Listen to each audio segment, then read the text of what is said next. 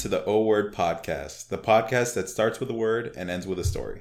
My name is Omar Ledesma, and I'm here with my co-host, Johnny Ha. My name is Johnny Ha, and happy National Mom and Pop Business Owners Day, everyone. So go on down to your mom and pop business owner shop and shop. Is that good? Yeah, good. I should probably clarify because they have no idea. I don't want to date the podcast, but Johnny does. So this is a good compromise, I guess. We'll see what happens. So this is our first show, dude. You excited? Yeah, I'm pretty excited. I'm a little nervous, but this is just fun. It's just you talking to me, so. Yeah, there's like no one else here, but I feel like there's a crowd. It's like we're already famous. We have millions listening right now. That's a good way to think about it. All right, so what we're going to do on this podcast is we're going to use a random word generator, generate a random word. Then from that word, we're each going to go off our own ways, probably in Google, unless you want to use Bing, your choice. And we're going to try to find stories or articles or just interesting topics that have to do with that word. Right. Start with a word, end with a story. Damn, what a good slogan. Yeah. It's a little misleading. I feel like the people that are going to download this are like linguists who are like, ooh, words. I love words. It's just going to be two guys talking about random stuff. But speaking of random stuff, do you want to tell the audience what our word was? Oh, yeah. So our word was limp. L-I-M-P. Limp.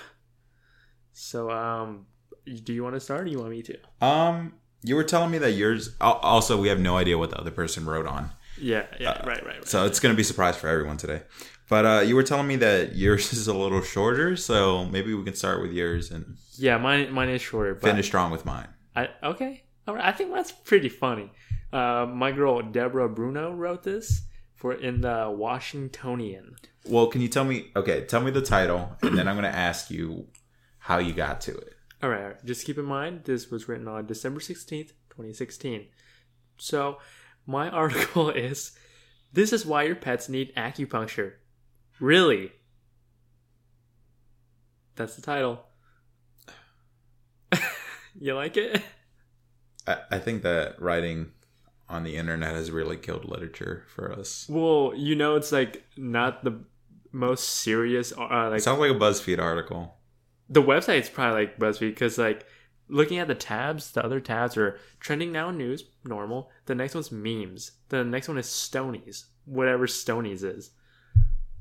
So go subscribe to The Washingtonian. Don't subscribe to The Washingtonian. Shout out to Deborah. Not sponsored yet. So yeah, my article is titled, This is Why Your Pet... Wait, you want to ask... I can see... guess? Yeah. I'm guessing... how did you get to this? I'm guessing you thought limp. Like when your limb goes limp. Right? Limb goes limp. Tongue goes and limp. I'm thinking you immediately thought of some kind of like pressure points or something, right? Like Kung Fu Movie, karate chop to the neck. That's messed up. So because I gotta think of Kung Fu Movie. They don't even know what you look like. It's all good. All right. So honestly, don't really remember how I found it, but I'm pretty sure I just typed in limp, and I either used my phone like the auto completion thing, and it probably said limp, solve limp, fix limp, and it just clicked in the news articles, and I found one on acupuncture for pets, so that's different. All right, so yeah, I guess we should just jump into it. So you guys can't see, but Omar can see here that there's a picture of it's like a cartoon picture with a lady with a nose that kind of looks like a wart giving a big bulldog a bunch of acupuncture things. So it's already setting the mood for this article. So it just starts off with a dog named Friday. I'm assuming Friday is the dog in that picture. He's a 50-pound American bulldog mix. That sounds pretty big. Well, no, because the dog in the picture is an English bulldog. So, man, they're all the same thing, right? I'm a breed elitist. Hey, he's a bulldog mix, so he could have some of that, whatever bulldog. I'm just saying, the artwork is not reflective of the breed. Anyway, he bounces into the exam room at Friendship Hospital So it's a hospital for pets, animals in Northwest DC. The way they write this article, like, he's really excited. I don't know if it's true. My dog hates the vet. Like, I think most dogs hate the vet. Well, this dog is drooling in anticipation. Oh, of the lamb lung fillets that he's gonna get after the procedure. Okay, I can see that. So they're like bribing this dog with... That dog has a better life than I do. What is lamb lung fillets? It's a cut of lamb. A fillet cut of lamb. Lamb lung? Look, I'm not a butcher, but it sounds a lot fancier. You know what I had for lunch today? I had scrambled eggs. But we had lunch together. We had burritos. I'm talking about dinner. The lies began. Still, you don't treat me like that. You buy me a burrito and split it.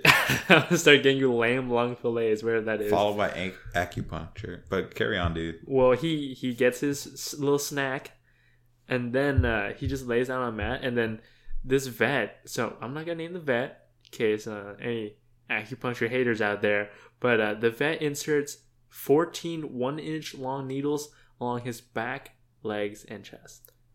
That sounds terrible. Is she even a vet, though? Because, like, acupuncture isn't considered traditional medicine, right? No, I don't think... I mean, later in the article, it says, like, hey, acupuncture, it's kind of hard to find nerves in a dog. Science and, like, research saying that it actually works. Have you ever had acupuncture? No, I do it, though. My parents used to do a thing called fire cupping. Did you ever watch Karate Kid, but, like, the new one? Jaden Smith, the Jaden Smith one? Yeah. You know where they do the fire cup, and then like, so he like breaks his leg. Then Jackie Chan comes in with fire in a cup, and it's like, gave you a hickey, you good. My parents used to do that. Well, my parents, because they watched the old Jackie Chan movie, would clap their hands and then start rubbing them together till they got really hot. And that solved everything. No, we just didn't have insurance. Oh, so. We had fires and cups. You could have came over. We had Vicks Vapor Rub for everything. Oh, we had something called Eagle Oil. It's like Vicks. It's basically this green oil. Or is it the oil of an eagle? My grandma put that stuff on everything. Yeah, that's my grandma on Vicks Vapor Rub. Like, she would hurt something real bad. She'd have a cough. She just put some Eagle Oil on it, and she was all good. But anyway, back to our boy Friday. So after that, they do the long needle poking in his bodies and stuff.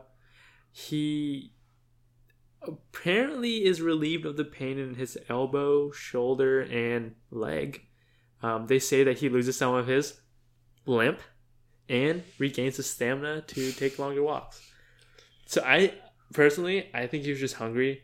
And he did it. the he's lamb making it to get the lamb. Yeah, so he just got the lamb lung fillets, and he's like, "I'm good for a walk. Like, I'm just gonna go. I'm good now. I'll take 14 needles in my body." Wow. But this stuff is expensive. But apparently, a bunch of vets are like getting into it. So they're saying like dogs are doing it, cats, but it's like $115 per half hour treatment. Okay.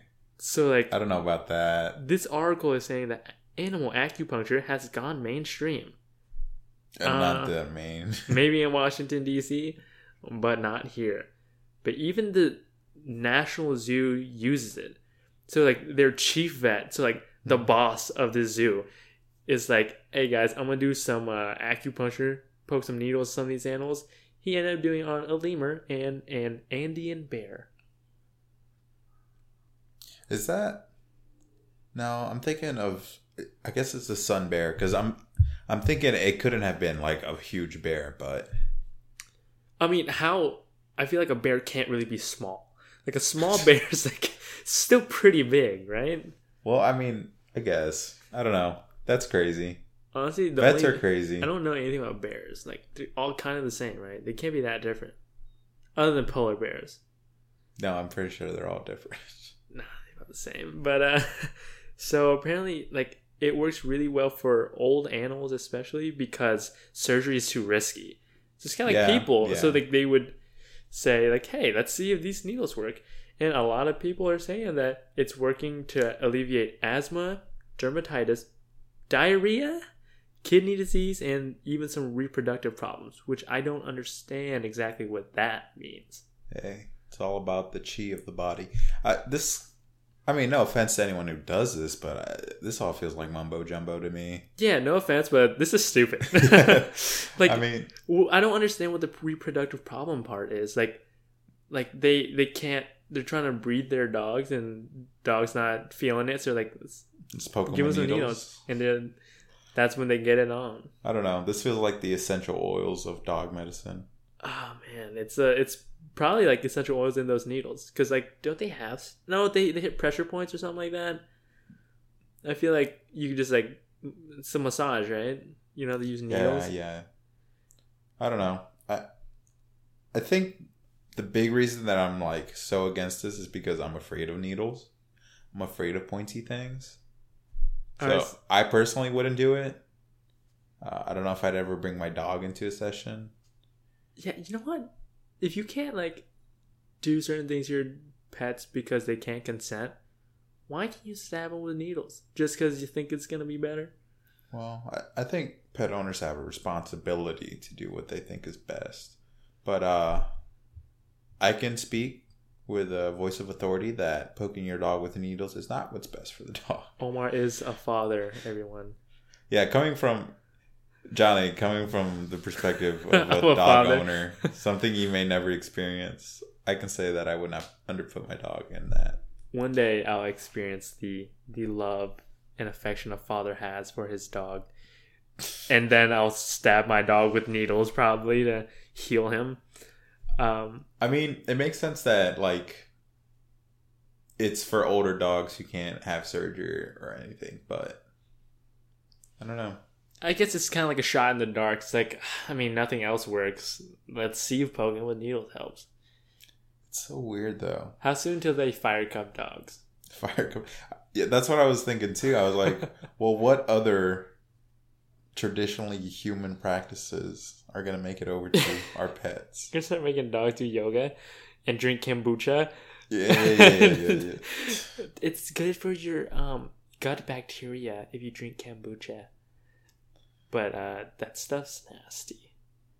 Anyway, back to acupuncture. Yeah, talk more about Friday. Well, that's pretty much all we have about Friday. Like, Friday's good now, apparently. Well, only after his session and his lamb chops. And since 2:16. So, I don't know how he is now. If anyone out there knows. Lamb chop if you're Friday. Out there. No, Friday. Friday. Sorry. Friday. Come on, man. Friday if you're out there. Lamb chop is a way better name than Friday, but whatever. It's all right. But, yeah, so acupuncture dates back like 4,000 years.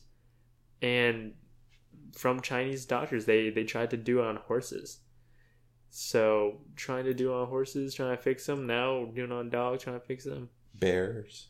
It's got to be a different needle, though, right? Like, it's not the same needles we use. No, not... Well, like, what needles are you using? Sewing needles, mostly. Oh. No, I'm just... No, I don't know. But, I mean, that kind of stuff has to be, like, breed-specific, right? Like, or not breed, but species-specific. Well, I have no idea, and I don't think these vets have any idea. I think they're just winging it. Like, they're just going to their local, like, Hobby Lobby, picking up some sewing needles, like, this is fine. And they're just testing it on these animals. But people say it works. And, like, for example, this Chinese vet medicine acupuncture program, they graduate, like, 440 vets each year. That's a lot. And 320 of them come from the U.S. campus in Florida. Well, I mean, to be fair, if I was a vet who was struggling and then I found out about this program and it's like $150 for every hour, yeah, I would get that certification too. I think it's like $115 half an hour. So you're making $230 an hour. That's insane. Because, like, how expensive are those needles? I hope they're not reusing them, but still, like, they're not expensive even if you replace them. Dude, we should go into business as the Fire Cup guys. Dude, we should Fire Cup. Wow, we just go to a dollar store, pick up some plastic cups, just like wait on the street, like there's people are trying to raise money for fundraisers, but we're trying raise money to like give people hickeys. We should do it. Yeah, that's a good idea. You think? Yeah, I'm going to drop the business plans for this. All right. And definitely get back. This is patented idea too, so yeah, so no one else take it. Please. But we're gonna put that to the side because now we got a podcast, baby. In fact, if we don't edit this out of the podcast, it's because the legality of it isn't viable. So we'll just leave it in. No, we're not taking it. We're not taking it out. We gotta show everyone that we came up with it first. Oh, this is our first documented evidence. Exactly. So there's even a place in Colorado called the Vet Acupuncture Society, and they certify 115 to 150 vets annually. So this is really, yeah, like it's becoming mainstream. Yeah, apparently. Like, yeah, I didn't believe you at first. It sounded like just a couple freaks in Colorado, but yeah, no. This article is saying like it started with Chinese people, but now it's real popular among Westerners, so hippies. No, Westerners as in Americans. Yeah, well, let's be real. It's probably like a bunch of hippie vets. Yeah. Is that offensive? The term hippie? Yeah, is that a bad word? Should I not say that? I'm not going to speak on the politically correctness of the word hippie. So the rest of this article pretty much just talks about more animals that are like really going through it. And acupuncture saves their lives. Like this, there's this cat named Akanya, and it's can I just say these are some of the worst pet names I've heard in a long time. Well, get ready for what the type of cat is. It's a placid tortoiseshell cat. So what is that? It's a cat with short hair, and it has a turtle shell. It's placid. Soft. What's placid? That's flaccid. Oh. Well, that's excuse different. Me. Was over here having like so is it placid soft issues? Plastic? I don't know, but it's that's why he needs to go to acupuncture because reproductive issues, Johnny. No, this cat has arthritis. So the doctor suspects that this cat has arthritis and it has become inactive, which means it's honestly probably gonna die soon. But after getting acupuncture twice a month, she returned to normal, running around the house. So the pet owner is paying twice a month. It's $230 a month, assuming they're charging $115 per half hour. But it's not really like a return to normal, right? She's gonna have to do this like every month now. I have no idea. I cannot speak for Akanya and her arthritis. It's not because arthritis isn't. It's like a chronic thing, right? Like it's you don't get rid of it. Yeah, arthritis is where like the soft cushiony stuff between your bones. Yeah. Rubs away. Acupuncture is not gonna put some more of that cushion back. Apparently, to them, after some needles, just in random parts of your body, your cartilage comes back and your bone joints. Yeah, I'm not. But how? Okay, how about maybe this will convince you? Lulu, an 11-year-old Doberman Pinscher, it's a regular. So she has Wobbler syndrome, which is a neurological issue that her breed gets often, and it causes compression of the spinal cord. So her spinal cord is like compressed. Mm-hmm. So I feel like honestly, just go on one of those zero gravity chairs. You know what I'm talking about? Yeah, The ones that flip you upside down? Yeah. Okay. You just flip upside down and you stretch your back a little bit. That'd be cheaper. You could get one of those for $115 for sure. For a pet. Because I think you could just build one at that point. Yes. You could just hold them by the legs upside down. You could hold them by the legs upside down. It's the same thing. Just shake them a little bit. But, wait. Oh my God. It said the name of Lou's owner? I thought it said Trippy Red. It's Trip Reed. That's the name of the owner. Brings her in once a week for a spa day. So for $179, I'm guessing per week, she gets a workout at the underwater treadmill, a nap, a walk, and electroacupuncture. So this dude's paying $179 a week for an underwater treadmill, which is stupid. Just put him on the treadmill more, a nap. Let them sleep at home, a walk. Again, you have a treadmill, but then the bad part is electroacupuncture. To be born into that dog's life. You know what I mean? Dude, like, imagine if we were the ones who got lucky enough to be born as a dog. Lucky? I'd be pissed. If I came back as a dog, I'd want to be a dog that gets to lay and rest. This dog has to work out underwater. The nap sounds nice. Oh, yes. So sad. Spa day. I hate it. You have to run underwater and then get... You don't have to. You get to. That dog is doing two of the dog's favorite things. Swimming and walking. And getting poked by electric needles? Okay, yeah, that's... I don't want that. I want to be one of those fat dogs that has, like, a dog couch for himself. Okay, yeah. And, like, I just eat and sleep all day. I don't know, man. I feel like a life of luxury for a dog is underwater treadmill, getting zapped, and acupuncture. That may be your dream, but it truly is not my dream. So, I mean, that's pretty much it, other than the fact that you can get house calls. So you can get some house calls from acupuncture for your dog if you want. And we're just going to end with a quote by Barron saying, "Acupuncture doesn't help everyone." And this dude, it's coming from a dude that treats 20 animals a week. But then he says, "But the ones it helps, boy, does it help." That's not very reassuring to me.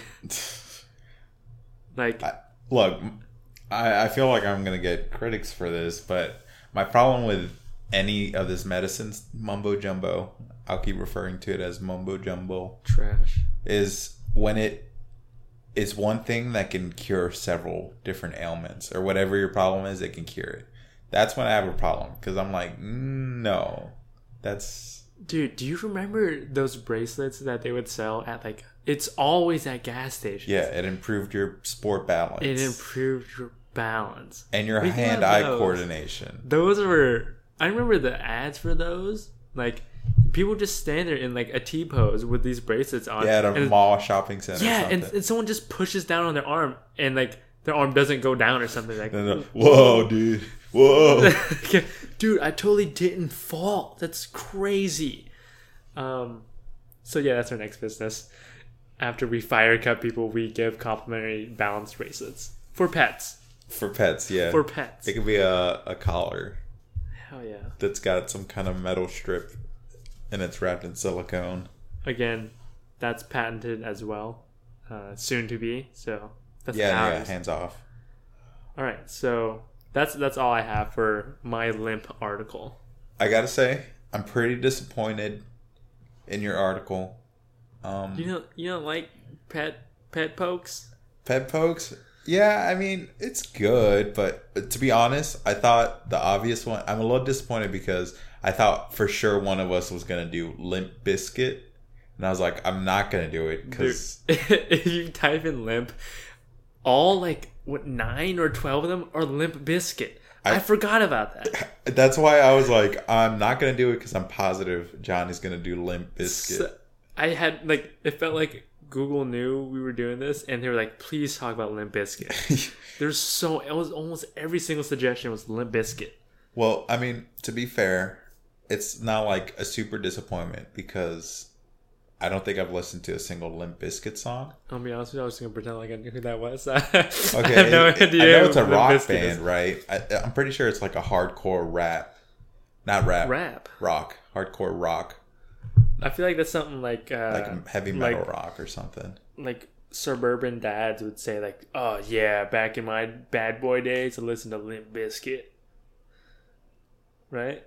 How old? I mean, I don't know. I feel like they're still making music. I feel like it's only the early 2000s, buddy. We'll figure it out. We'll listen to Limp Bizkit, and that's gonna be our next episode. A review of Limp Bizkit. Now we gotta wait till Biscuit comes up in the word generator to do Limp Bizkit. But when it does, we'll be there. Dude, it'll be full circle. That would be amazing. And then we'll both end up doing an episode on Limp Bizkit. It'll be two separate reports on Limp Bizkit. Hey, Limp Bizkit here is gonna be interviewed by us. And they brought Friday, their dog. But how I got to mine was pretty interesting. Wait, hold up. Tell me the article, then I'm a guess. Okay, well, first of all, I didn't do an article. I wrote a report. because articles are for posers. Dude, you were telling me about this and saying like you wrote 4 pages. Like, you wrote a whole essay. Okay, to be fair, it's because I was just reading the Wikipedia article. And I'm like, this is really interesting. This is really interesting. And then as soon as I got to the 4-page mark, I'm like, okay, but I haven't even started talking about the thing. I hope you also did pet acupuncture. It's like, wow, this is really interesting. And you actually really want to give your dog pet acupuncture. No, the thing I did was Long Island Motor Parkway. Long Island Motor Parkway. So, like... It's an acronym. LIMP. Wow. Okay. It was an acronym? Yeah, so... I don't know why I decided, let me do acronyms. And the first one that came up was Long Island Motor Parkway. Now, I don't know how many other words we're going to do that I can get away with an acronym for. Is that like a trailer park? Like, what's a motor parkway? It's a... Well, I'll tell you what it is, but how about we just jump into a report before you start probing me? Limp. Feels more like an interrogation. Yeah, so this beautiful and glorious road deserves to have its story shared. Before I jump in, do you have any idea what the Long Island Motor Parkway is? I can't say I do. I can't say I've ever visited, seen it, looked at it, heard of it. And that's what's so disappointing about it, because, I mean, it's a lot of the first, you know? Its roots are very deep in racing history, and not a lot of people know I thought you were about to say deep in racism. Well, I mean, let's see. No, not, well, who's to say? We'll see. I didn't come across any racism in my reports. Okay, that's good. That's Wikipedia comforting. Might be biased. Like all great stories, the story begins with a rich man with too much money that he knows what to do with. Okay. So we'll start with the guy who built this road. His name is William Kissam Vanderbilt II. Kissam. Kissam. Like, Kissam? Kiss A-M, not like kiss. Kissam. E-M. Kissam. Okay, continue. Yeah, he was quite the loaded playboy, but it's not because he was a hard worker or anything. If you can't guess... It's because he's part of the Vanderbilt family. You know who Cornelius Vanderbilt is. I don't know who that is. Should I? Cornelius, yes, you will know when I explain. He was born into one of the wealthiest families in American history, the family of Cornelius Vanderbilt, the railroad baron. Yeah. Yes. Mm-hmm. Yeah, you're right. So you got Rockefeller Oil, I definitely Steel. Remember... Railroad Baron in civics class, but like shout out to Southside. Yeah, Southside. Miss South. I feels like that's the only thing I remember from that class, but I mean I'm studying political science now, so maybe it had a bigger impact than I thought. That's true. You need to know more about our boy Vanderbilt, Cornelius Vanderbilt. Well, William Kissam is actually the great grandson, I believe it's 2 greats grandson of this guy, so he's got that money line is right there, you know what I'm saying? Right. So he was born on October 26, 1878, 10 days before me or after me. Nice. But also a couple years before me, a couple just hundred. A few. Yeah. In New York City to Oh no, it's gonna be a bad name. I'm telling you, dude, the 1800s it was just a bad time for names. Alva Erskine Smith, Erskine Smith. It doesn't matter. She's a relative. Alvin Smith. Yeah, and you want to guess the father's name? Henry. Well, considering that his name is William Kissam Vanderbilt II, his father would be William Kissam Vanderbilt I. I didn't hear the second part. I planted that to make sure that you were listening to my story. Oh, man. It's embarrassing. So his parents would nickname him Willie. So in honor of them and to pay my respects, I'll refer to him as Willie as well. Oh, my God. Who called their kid Willie? What a Willie. That kid got bullied in elementary school so badly. That kid was badly. Rich. I don't think he ever got bullied. Oh, no. Oh, no. He's getting bullied. His name's Willie. Like your penis. It's Willie? A sign of the times, Johnny, okay? It's the early 1900s. It's the turn of the century. He probably just threw a wad of cash at him every time he got bullied. Well, yeah, I would too. I feel like today we're just talking about people who have way too much money. You're right. So either you stop bullies with your money or you pay for acupuncture. So Willie grew up in. So this was an actual term that I can click on in Wikipedia and it opened more links. He grew up in Vanderbilt mansions, which is an actual term that historians use because the family is so stacked that they own a lot of mansions. Willie's father specifically owned 3. Oh my God! Can you imagine such a childhood? People can't own one mansion. People can't own one house. And this dude's got 3 mansions. Yeah, but wealthiest family in the world. Do they have underwater treadmills though? They do not, but it's cool that you include water because my next sentence, Willie's hobbies included travels to Europe and sailing around the world on his daddy's yachts. Did it say daddy's yachts? I might have paraphrased there. I might have said his father's yachts. All right, so he got bullied so hard that he's running away on a yacht. Right? He ain't running, Johnny. He's living. He's living his life. He went to the prestigious all-boys school, St. Mark's School.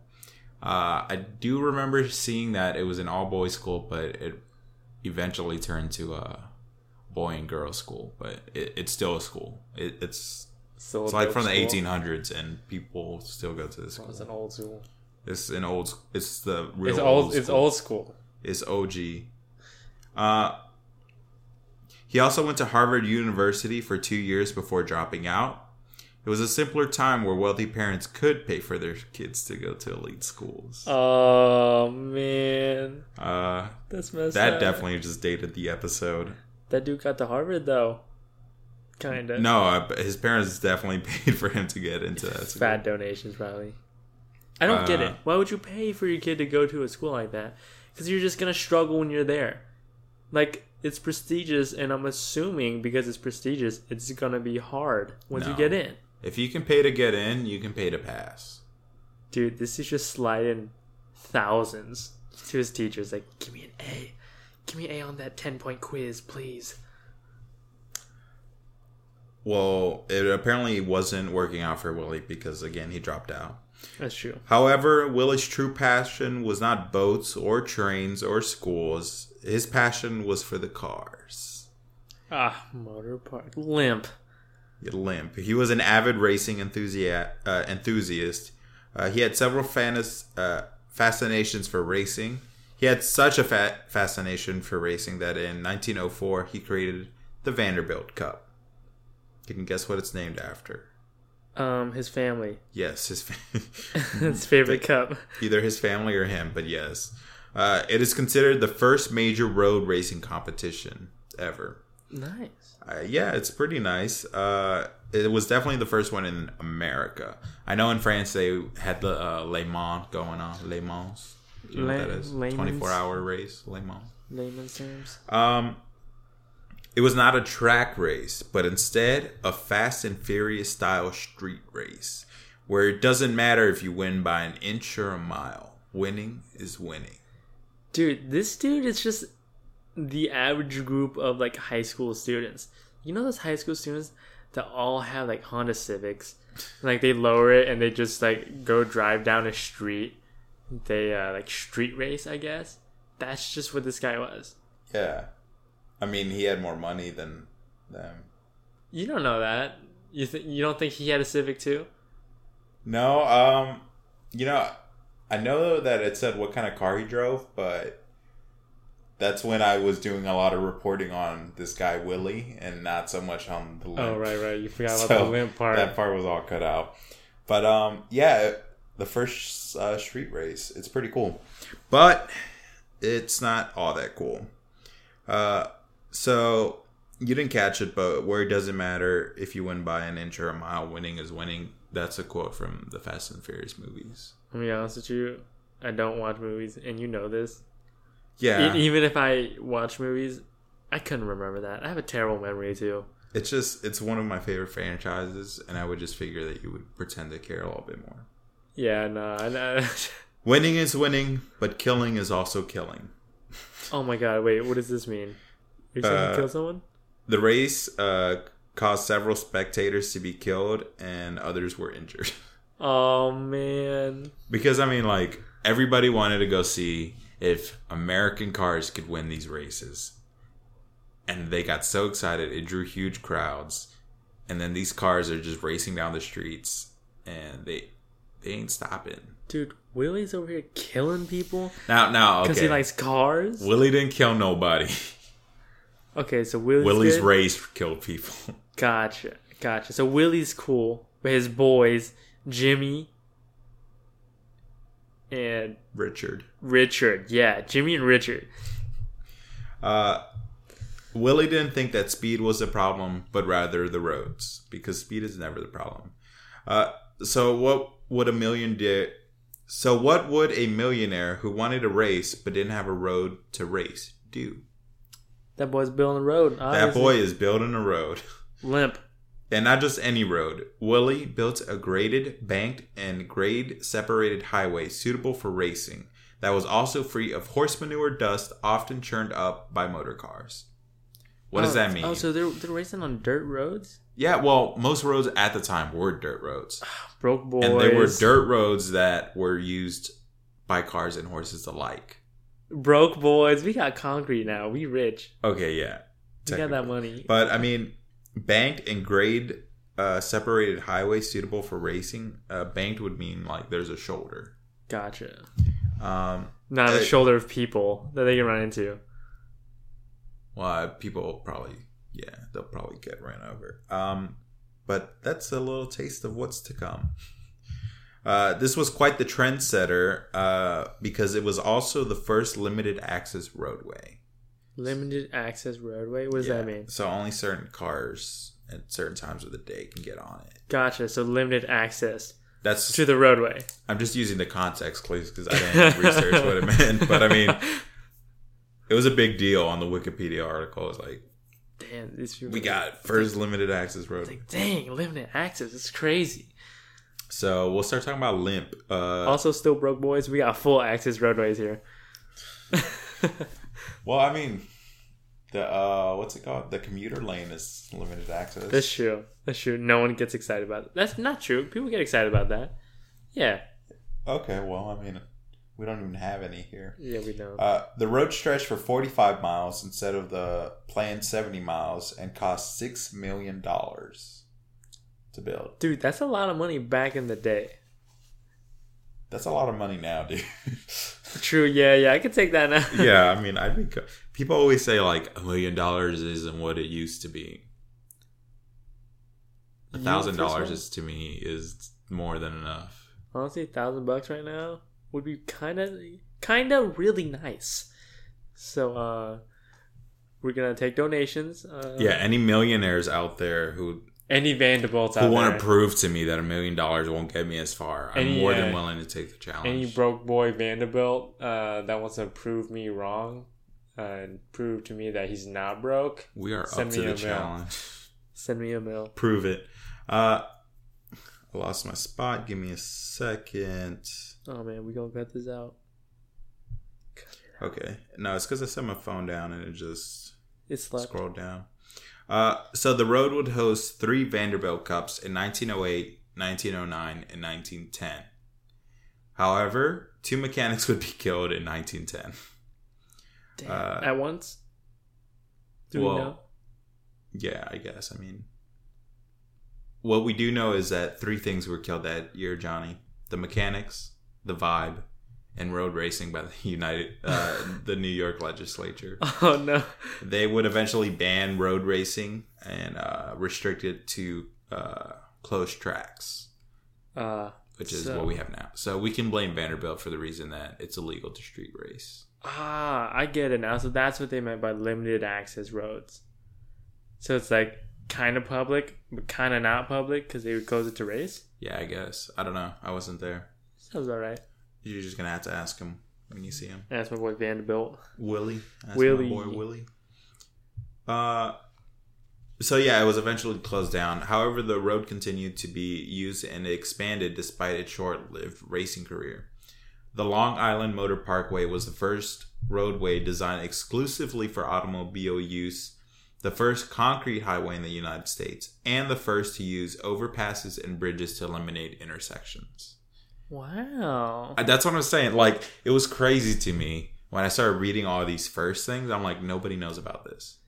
I guarantee the car community does not know about this. So those dudes in high school with Honda Civics didn't know about Willie Vanderbilt? Yeah. The second? Look, if you're in high school and you know those kids, walk up to them and be like, you driving your Honda Civic, but do you even know Willie Vanderbilt constructed the Long Island Motor Parkway in the 1900s? It's like, bro, you're such a poser with your Civic. What you know about Limp and my boy Willie Vanderbilt? Willie Vanderbilt, all that stuff with all his money, and he's like changed the world. You ever seen, it's the bumper stickers that they stick on their cars that says built not bought? Hey. We should make some bumper stickers that say Vanderbilt not bought. No, Vanderbilt bought. That's true, because he had that money. Yeah, never mind. But this dude's like the original Civic boy. He was the Civic kid in high school. What are they called? It was the original Ricer. They're called Ricers. But wow. Apparently he was super into American Muscle. So like the whole reason he started these races was because he loved watching the Euro race scene. And he's like, well, if I build a race here and there's a large cash prize, because there was a large cash prize, maybe that'll inspire American car manufacturers to get into performance vehicles. I don't know if it ever worked. Actually, I think for the first couple of years, a European guy won the race. You know what? Now I'm thinking like this was a long time ago. This is like you said the 1910s. Yeah. What kind of cars did they have? Like the T-Mobile Fords, the Model Ts, Model T Fords. Well, I mean, Model T. It's crazy when people talk about the Model T as the first car, but it's not. It's the first mass-produced vehicle. On the production line. On the production line, conveyor system. Yeah, bro, I knew that. I knew that. But, I mean, in reality, cars have been all around. So, like, what did these cars look like? Did they look like a Model T, yeah. Dang. But, not as cool as a Civic. I mean, they probably did look cooler than Civics. I don't know. Have you seen those lowered 2001? You're right, dude. Civics? When I see a Civic, you had a Civic. You were a Civic boy. No, okay. You were a Civic boy. No, I forgot. I drove a Honda Accord, 1995. That's true. It was different. That's true. It was not a Civic. It was close though. I mean, I blended in with them. It sounded like one of those Civics. Because I mean, okay, that wasn't my fault either. There was a hole in the muffler. We bought it secondhand, like all Honda Civics are. Secondhand. I think they're made off the line, secondhand. But, I mean, I feel bad for my kid. Because he's driving a 1995 Honda Civic. Everyone going to be in Teslas and he's going to have a 1995 Honda Civic. This is going to be, like, so poor that he has to drive his own car. Like, his car can't drive itself. He's going to be in a Honda Civic. Well, I mean, it was, like, the most fun I ever had in a car. Because I had to floor it just to go anywhere. I forgot about that car. I remember how you were so into Batman. Okay. That you painted Batman symbol on the hood of that car. Not only did I paint a Batman symbol on it, Johnny, it was black hood. The car was yellow. The rims were black. And there was a big Batman logo on it. Yeah. Wow. But then I looked like an idiot, so we painted it all black. And we kept it like that for a while. Like you were flexing with your Batmobile, your 95 Honda Accord, yes. Batmobile. And then my second car, which was the 2003 Honda Accord, upgrade for sure. Definitely an upgrade, and I just kept that one looking normal. I didn't do anything stupid to it. I put a panda on it. You put a panda on it. Yeah, but that was just like a sticker. It wasn't... That's true. It wasn't you didn't paint the whole hood and color scheme the whole car. All right, we'll be moving on now. Good memories. Remember that? No. I didn't know this podcast was just you going to be bringing up old, bringing up old tragic events in my life. Sadly, by the 1920s, advancements made the road. Wait, oh, it's crazy that I wrote this and I can't read my own writing. It's funny because you typed it, so it's not even like it's not legible. Yeah. Well, anyways. Sadly, by the 1920s, advancements made in road building would leave the road basically obsolete. So it had like a lot of bends and turns and hills that, like, by the 1920s, people are like, that's not how you build a road. You just described a Louisiana road. Like, to be fair, they're not even roads here. So, like, what, they just use like extra good dirt? What? Like, you know how they had like dirt roads and stuff? Like, was this road? No. Like, by the 1920s, roads had transitioned to the concrete. They were similar to those roads, but now they had like, no, a road has to be this wide. Gotcha. It's become more regulated, and it just didn't meet those standards. So, the Northern State Parkway's construction in the late 1920s and its completion in 1933 signaled the end of an era for Limp. So, R.I.P. Limp. I know, it was pretty short-lived. Rip Limp. I mean, considering it cost $6 million and then in 20 years, or not even 20 years, it's basically obsolete. Imagine spending $6 million on the road. Dude, that ends up being trash. Imagine spending $1,000 on a phone and then the new one getting released in a year. Bro. That's really what it feels like. So, in 1929, some people wanted the New York government to buy Limp and incorporate it into the Northern State Parkway. But Robert Moses, which is like, if you know anything about, civil engineering, you know who Robert Moses is. Yeah, I don't. Okay, well, that's fine because it's not for you. He was basically this big builder in New York. He built a lot of the stuff. I have a fun fact on him later. So he argued that the Long Island Motor Parkway had been a white elephant for the last 20 years and that it would need significant reconstruction. It simply no longer matched the necessary requirements. Now, that was a direct quote. A white elephant for the last 20 years. What does that even mean? You ever play the game White Elephant? It's a very fun game. Okay. Explain to me the game White Elephant. So the game White Elephant is where a bunch of people get presents. What kind of presents? I don't know. So like there's White Elephant and there's Dirty Santa. Apparently, this is what I've been told, that Dirty Santa is where you buy gag gifts. Mm-hmm. White Elephant, apparently you buy nice gifts. No one told me this at the last Christmas party at my work. Everyone bought like regular gifts, like blankets, candles. I brought in one of those bags. What do you call it? The fanny pack. I bought a fanny pack, but on the outside, the pattern was like a hairy belly. Okay, I've seen it. Yeah, I was the only one that brought a gag gift out of like 15 people. But was it the best gift there? It was, yeah. I was going to say, because I would not want a candle if there was a fanny pack. There were some nice blankets. But, well, anyway, yeah, continue. The origin of white elephant is that it's a phrase for like an item that it's like pointless. Like, what am I going to do with this? Oh, I didn't know that. Serves no purpose. Did you know that? So, no, I looked it up. Yeah, what? But you couldn't tell that because I knew I described it. Yeah, you know your stuff. But I mean, that's where the origin of the game. Because when I read that, I was like, oh, well, that makes sense of the game White Elephant. Yeah. Because you're getting a gift that you're like, what am I supposed to do with this? It serves no point. So that's probably the biggest roast of 1929. Dude, it feels like. Sorry, I'm just still thinking about the definition of white elephant. I feel like there was a missing piece in my life, and you just gave it to me.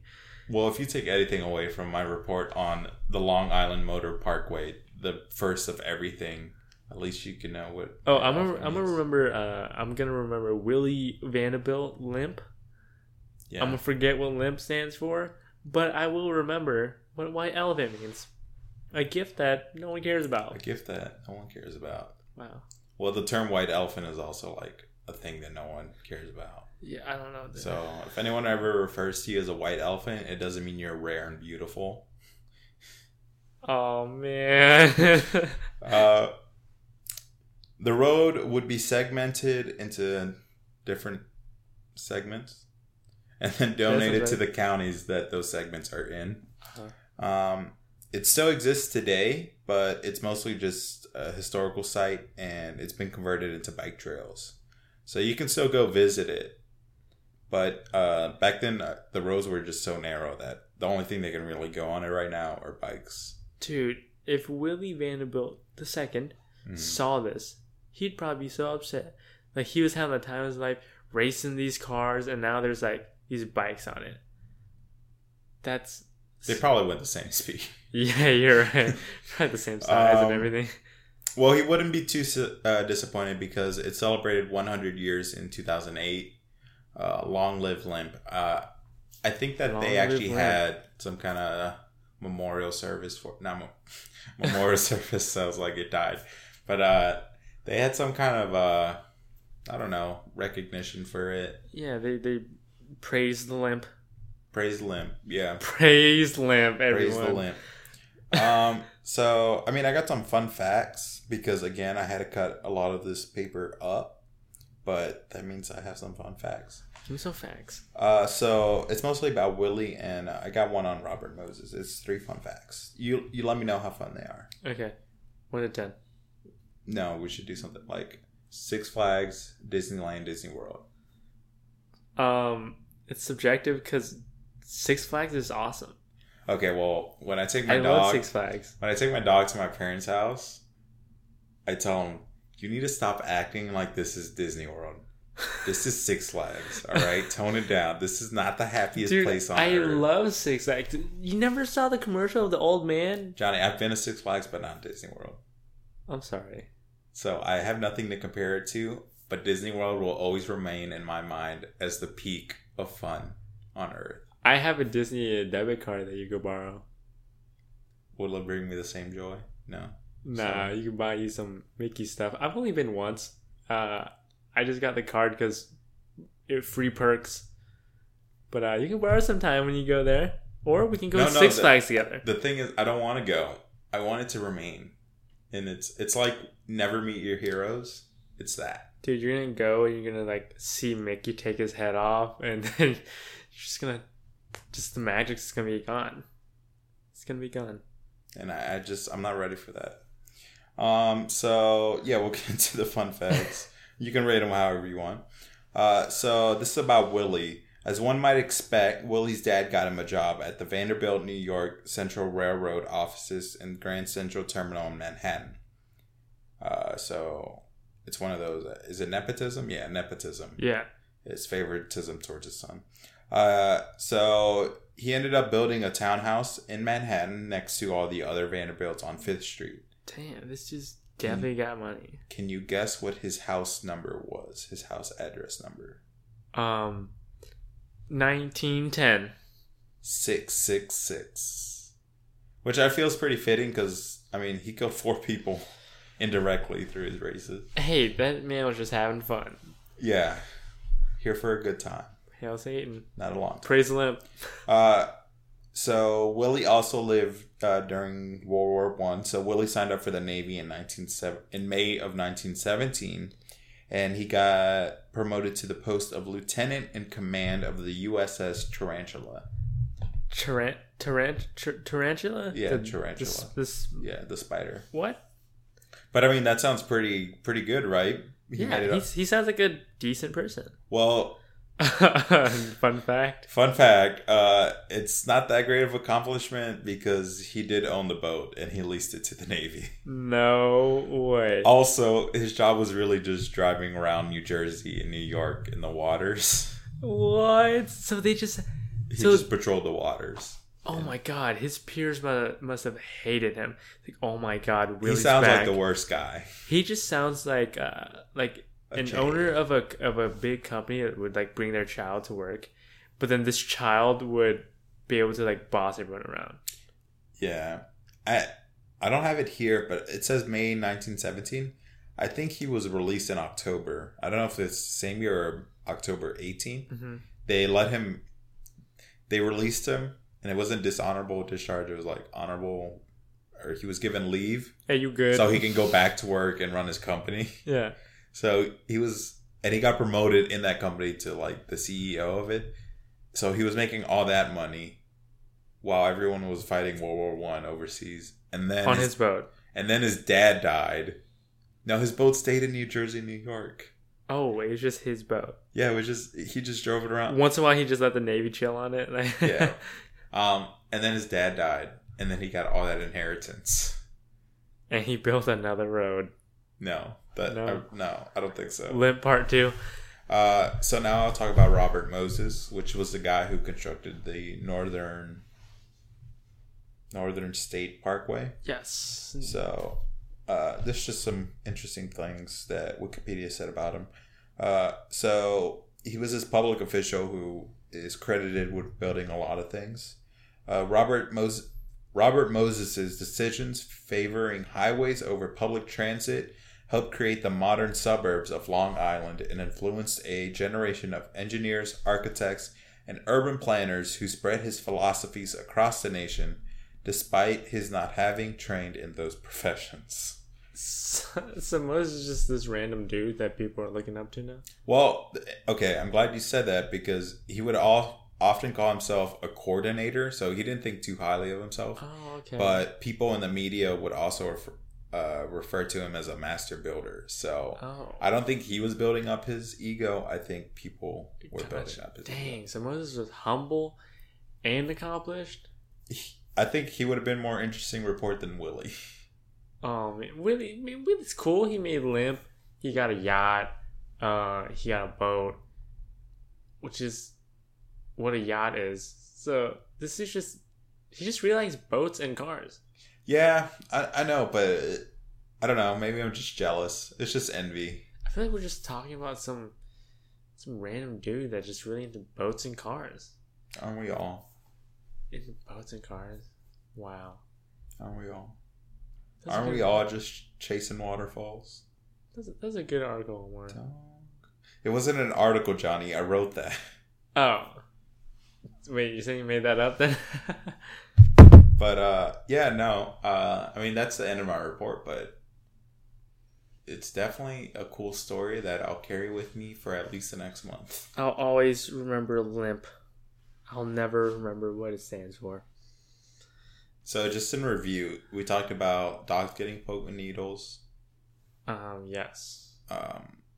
The life of luxury of a dog. Yes, and being cured after getting stabbed by needles, but not necessarily proven. But when it happens, it happens. Okay, and we talked about moving on. We talked about Willie. Yeah. We talked about Limp. And your Honda Accord. Well, we don't have to remember that one because I mean it's irrelevant to what we learned today. Well, Omar, those were all good times. Dogs. Oh yeah, I mean. Willie, and your Honda Accord. It definitely checked off my big three, which are dogs, cars, and... Your car. No. Boats. Willies. Yeah, boats. Willies and boats. Okay, so we didn't really talk about how to end this thing. Here, I got it. I'm going to ad-lib it, all right? Here we go. Yeah. Are you... You want to do a rap? Give me a beat. Oh. Word? No, like, give me a beat. I'm serious, like...